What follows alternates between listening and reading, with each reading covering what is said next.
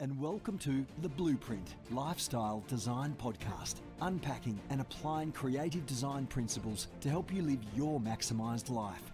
And now, ready to help you design and build your ultimate awesome future, here's your host, Andrew Lord. Hello, everyone, and welcome back to the Blueprint, where we are unpacking the source code for success and how we can use education to scale that success. And today we are talking with Ortal Green, who is the CEO and founder of Glittering Minds. She's all about empowering teachers and parents to create tomorrow's innovators. Uh, we were introduced by Kylie Zeal, who was the guest on our last podcast episode. And when we got talking, we found out we have so much in common. She's recently uh, published her new book, Think Unique. She's a design thinker, she's a creativity expert, she's interested in project based learning. Particularly about how to empower your child to be a better learner and a more empowered learner moving forward into the dynamic world of the 21st century. We're going to be talking about that and a whole lot more. You're not going to want to miss this. Ortal, it's great to have you on the podcast. Welcome to the Blueprint. Hi, Andrew. Thank you so much for having me. So let's just uh, talk a little bit. Um, people who are listening that will notice that you've got a little bit of an accent. Uh, so why don't you tell us, um, you know, a little bit about your background and where you've come from? Yeah, for sure. Yeah, I can't hide this accent. um, yeah, I was born in Israel. I grew up there and studied computer science and started a career within the high tech industry. As probably many knows, Israel is kind of a hub for startups and new technology. Hmm. And I enjoyed working, you know, on creating the future technology and creating what's next and thinking about the future. And at some point, uh, my husband and I moved to the UK, and our three boys were born there. And becoming a mom changed me in a really profound, in a really profound way, as I'm sure it happens to every parent around the mm. globe. And so I was curious to see uh, what's happening in schools when they started school. What what are they learning? How is the school environment? And so I volunteered and, and spent a lot of time in the classroom, going on excursion with them and helping within the classroom in different ways. And it was clear for me to see that there is a gap between uh, what's happening in the education system today in terms of what skills children learn at school versus what skill they need to succeed today and in the future with all the uncertainties and unknowns as you very well aware with the uh, rapid pace of advancement in technology mm. the type of jobs we do are changing. Every day new job types are popping up. And and the jobs that are still remains we do them completely differently because we work alongside computers with you know with a machine learning and ai that develops so quickly and this is what got me interested in in education and really what got me um, working on that on bridging that gap mm. because you mentioned I'm, I'm, a design thinker and maybe we'll touch on that soon but um, I knew I have to teach children design thinking as a way to develop all these beautiful skills that we refer to today as the 21st century skills, mm. such as creative thinking, innovative mindset, collaboration, problem solving, critical thinking, all of this beautiful package of skills that children actually need today to succeed um, today and in the unknowns of the future. Mm. Yeah, cool. So, um, you mentioned design thinking. Let's just jump straight into that. Like, uh, if people are listening to this podcast and they're wanting to do more of that with their child at home, like, is there some ways or some tips that you could um, give them to get started in that? Yeah, sure. First, I'll explain a bit what it is for mm. the listeners who are not familiar with design thinking. So, design thinking have been used for many years now and it's it's a combination of mindset approach tools methodology to solve problems in an innovative way and one of the big differences with design thinking is that it's very human centric and that mm. means that we solve the problems with the people who face the problem and we're not solving it for them mm. so we're working together in collaboration uh, on solving a problem and finding innovative solution that suits the people who're supposed to use that solution. Mm. Um, and and you asked whether how can people um, start this journey if parents want to help their children develop this mindset, this knowledge and skills.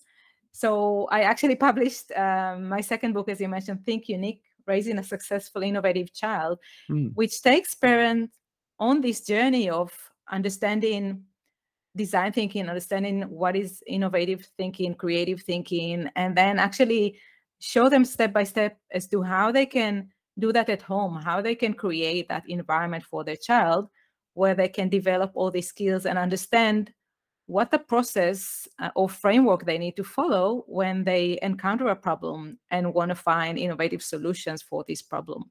Mm. Oh, that's good. So, in the book, is there, you know, um, a chapter that you would um, obviously, you, you know, you read the book from start to finish, but is there like a chapter that you think um, parents is really important for parents to know? Um, well, firstly, I think the whole journey is important because you can't teach what you don't know. And as parents, if we want to teach our children a particular skill, we first need to uh, gain that understanding about the skill ourselves and develop that skill within us in order to be able to teach our child that skill and to role model that way of thinking. Mm. And, and so that's why I think the whole journey is important because at the beginning of the book, I'm taking the parents on their own journey to Mm. discover creative and innovative thinking and what it means and the what and the why. And then I get to the how. And one of the chapters there, which is, I think, it really takes the parents and show them um, step by step how it is done at home. So that will give them the practical tools in terms of how to do it at home. Do you do you find yourself working more with uh, home educator families just because, as a, as a general rule, those sort of families are more involved in their um, child's learning, whereas kids that are at school, um, you know, the the primary educator is the the school teacher.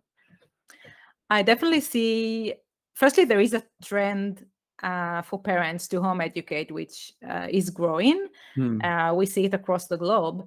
And, and like you said, you said rightly that parents who home educate m- investing more or s- spending more time and effort in supporting and helping their children develop um, important life skills.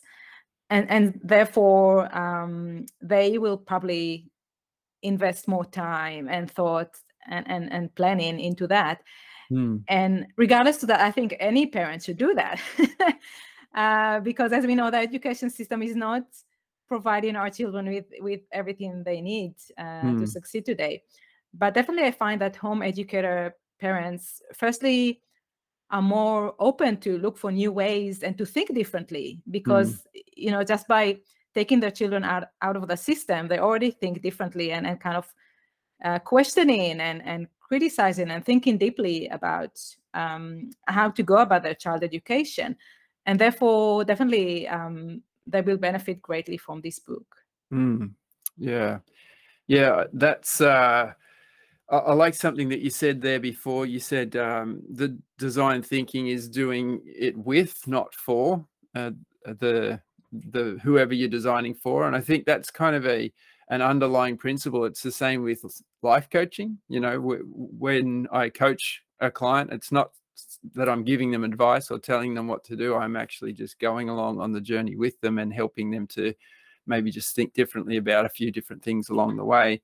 And uh, I see that a lot in home education families too. You know, they're wanting to do it with, not for. You know, it's not a spoon feeding um, type process as we've um, as you often see in, in the mainstream school setting, but uh, you know, helping them to discover, which is which is um, you know, it's really what life's all about, isn't it? absolutely absolutely and and something important to note about it when you let your child discover firstly it's important to let them drive their learning uh, with their curiosity and interest.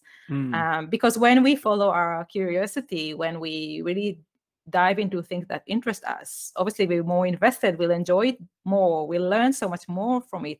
So this is step one but i think also a, a big part of it is is letting your child try different things mm, and know that it's okay that they fail yeah. not um and not look for you know the perfect outcome because there is no perfect outcome. And what's important is that journey the child is taking. And it's important for them to learn that failure is part of the process. And this is something i see clearly at schools uh, when i work with young children even at year three level they're already so afraid of failing Hmm. that sometimes they prefer not to try at all Hmm. um, and when they learn design thinking um, and, and one of the things in design thinking is um, after you come up with solution you quickly create a prototype and you test it and you Mm. try it with the people who's supposed to use it so you create that um, feedback loop so you're asking for feedback and then you um, change the product or your idea based on that feedback and ask again for feedback it's kind of an iterative loop feedback Mm. loop that helps you improve your idea and your product Hmm. and so i see that when they start this process when they first you know come across the whole notion of seeking feedback initially they see feedback as a personal attack and Mm. they might get offended and think oh no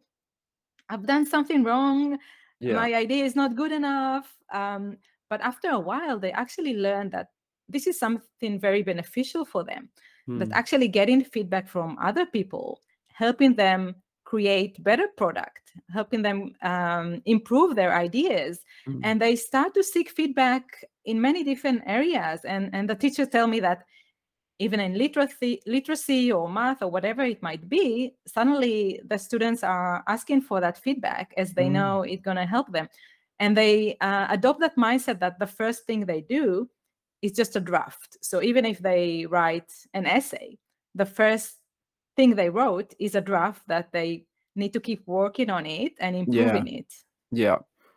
Yeah, I've encountered exactly the same thing. I used when I used to work in schools, I used to um, teach um, I used to teach design and technology, but the way that it was the we were asked to teach it in the way of woodwork you know there's the difference between like industrial arts and when i first came in i had a design background i came in and um, my supervisor said you know you might have learned all these great things at unis uni but that's not how we're going to do it here. We're going to just teach them uh, how to build the pencil box and we're going to let them choose the color of the lid. That's the level of design that they would um, uh, put in place. And uh, yeah it's just amazing to see that uh, that the kids came in with um, uh, sorry the, the the teachers came in with that expectation of this we're just going to teach them a set of instructions rather than teaching them how to think. And uh, I, I kind of did what I was told in those early years of just um, you know just teaching design the way that I got told to teach it, but um, really I think missed out on a big opportunity there because um, you know there's I see that design can be a foundational subject for all other subjects in school, like particularly in the secondary years where they take on a project and as they take on the project, they can learn about science, they can learn about maths, they can learn about history, they can learn about English, all of those things. There's so much potential there for design to be this bedrock that everything gets built on. Um, and since I've been in life coaching too, I can see how personal development can be one of those bedrocks as well. And I think a lot of personal development happens throughout uh, project based learning as well. So we've touched on design thinking. Let's just talk about how that translates to project-based uh, learning. You've kind of mentioned that happening with you know the year, year three person and how they have an iterative um, approach to learning. There's there's two main types of project-based learning. I'll just sort of explain this for for people that are listening. So there's um, project-based learning that is like a passion-based learning experience where the kid wants to do something because they really are passionate about it and it's their interest. And I guess the other main one is uh, phenomenon based learning, which is usually, you know, a teacher is passionate about it and they uh, they share it with the class, and you know, there's different definite project elements uh, that happen around it, but it's usually um, a bigger theme. You know in your book do you do you touch on either of those or bit of both or you know what's your Uh, approach?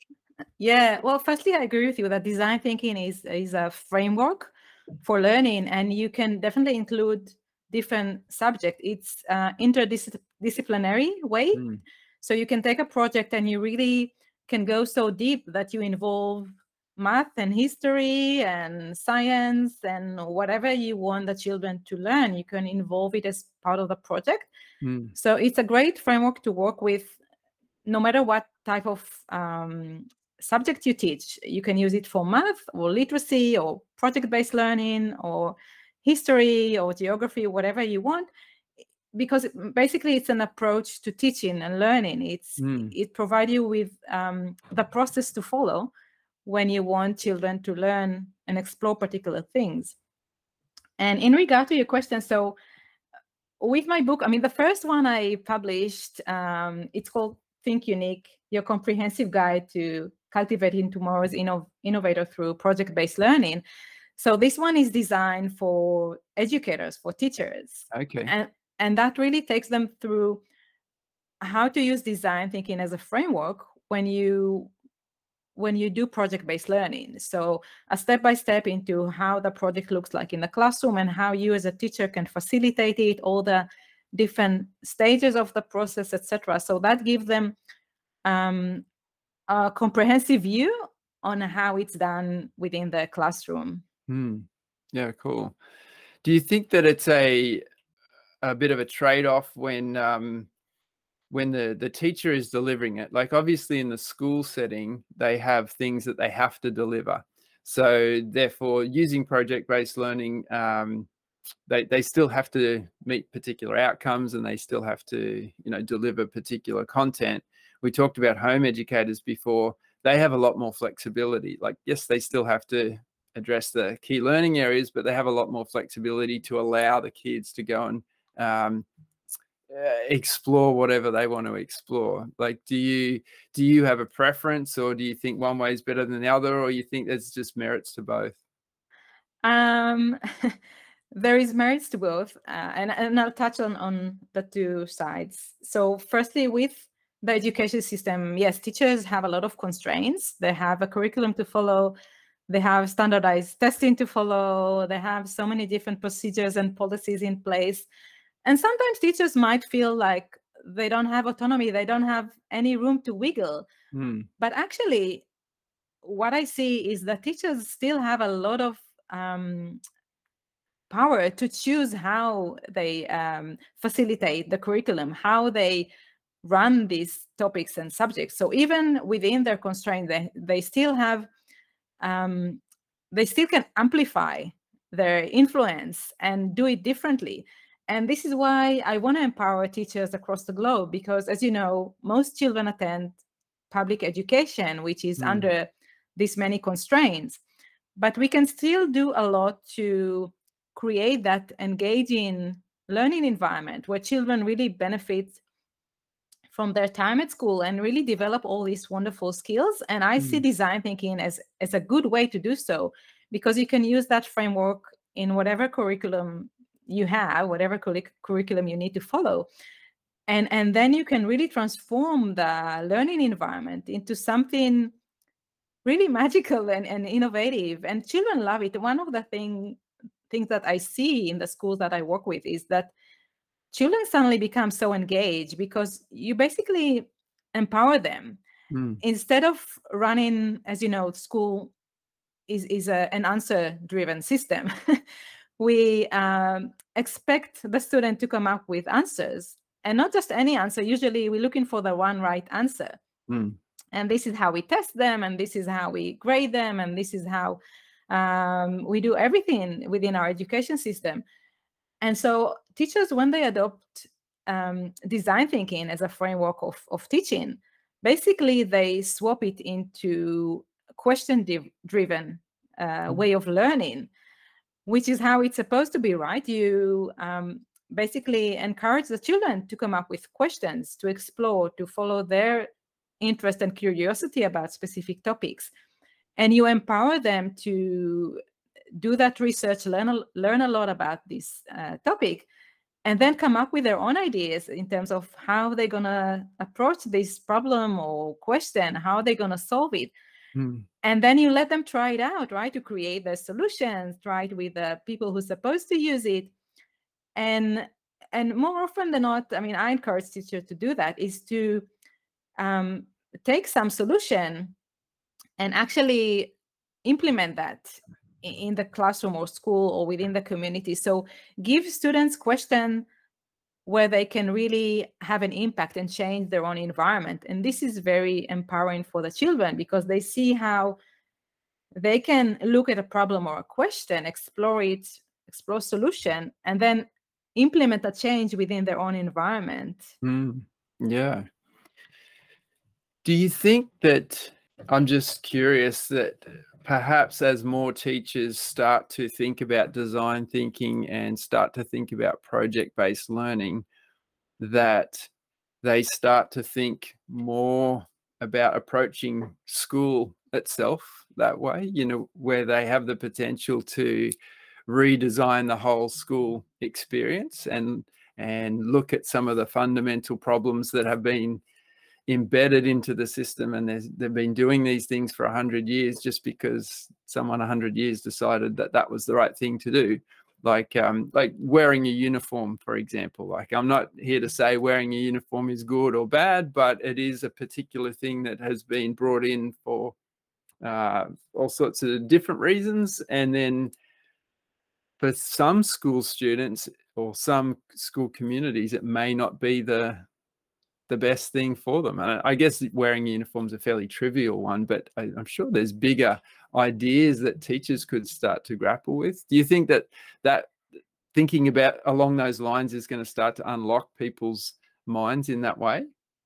Yes, absolutely. And that's what I hear from teachers uh, who I've been working with that they say it's not just transforming their student thinking, it's transforming their own thinking as well mm. and and in the way that they approach in teaching and in the way even that they approach um, dealing with behavior issues you know in the classroom and at school and this is a big thing because suddenly they realize okay we need to really understand the problem and we need to see who are the people we need to involve and and explore together solution not myself as a teacher imposing something mm. it needs to be something we're doing together as a community, for example, or uh, with a student family, or maybe as a whole classroom. So it helps them view everything differently.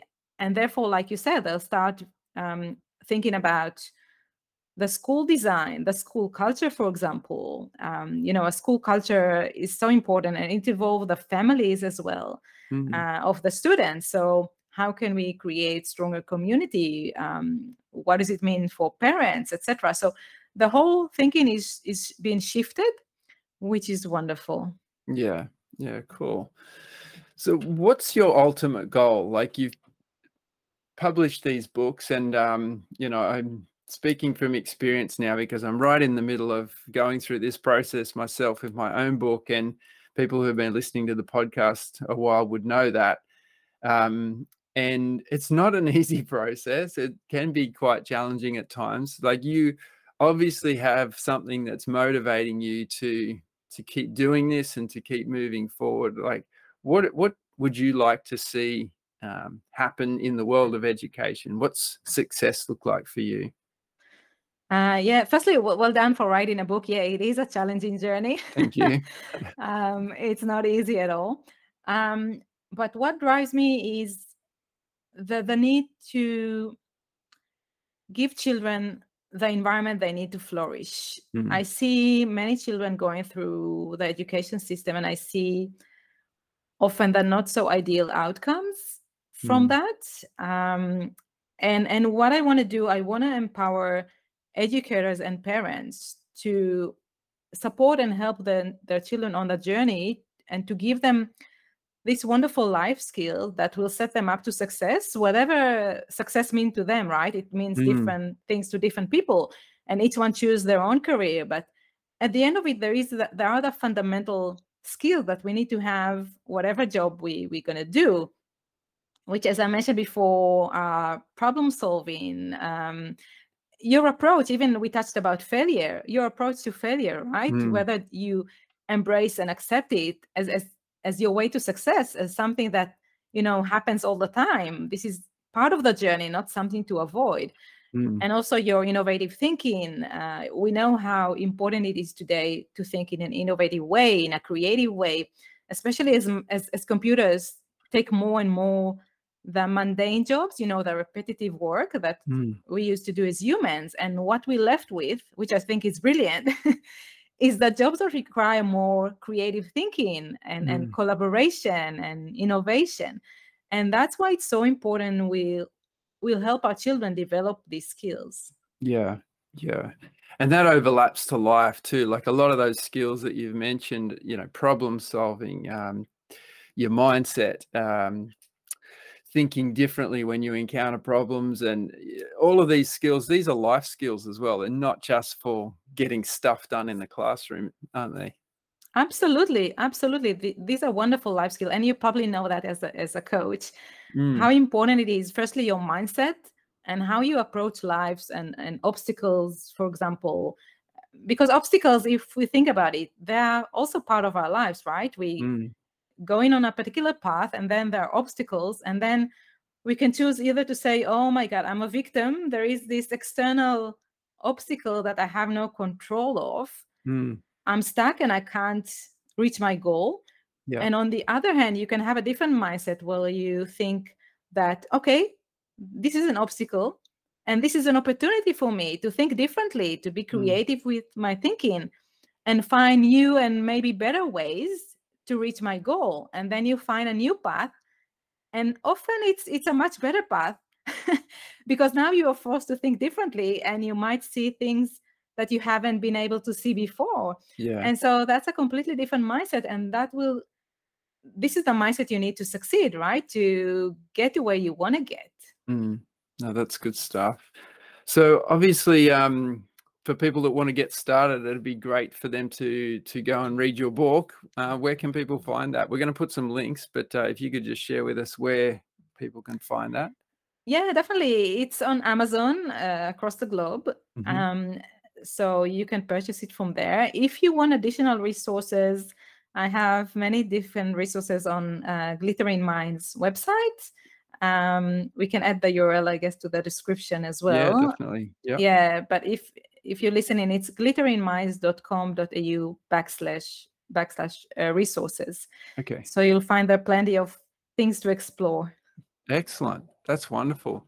Well, thank you so much for um, being with us today and sharing with us a little bit more about uh, project-based learning. It's been really nice to to get to know uh, you and um, hear more about your book. Congratulations on on the the new book coming out, and um, yeah, we're going to share this with as many people as possible.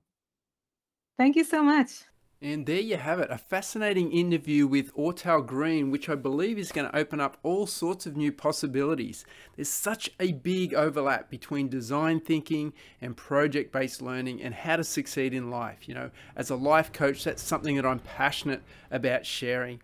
And so I encourage you if you want to be a better parent, if you want to be a better guide for your child, the best way to do that is to learn how to become a creative based educator. And since this interview, with Ortal, I've had a number of different conversations with her, and we've decided to create the first ever project based learning summit for homeschoolers.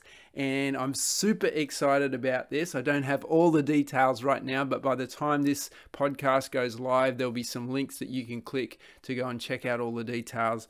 But uh, for now, I just wanted to let you know about it, tell you how ex- excited I am about it. And uh, I encourage you to go and uh, follow up with the links that are just below where you can go and check out Ortal's book as well. That's all from me for this week. Hope you're having a wonderful week. Bye for now.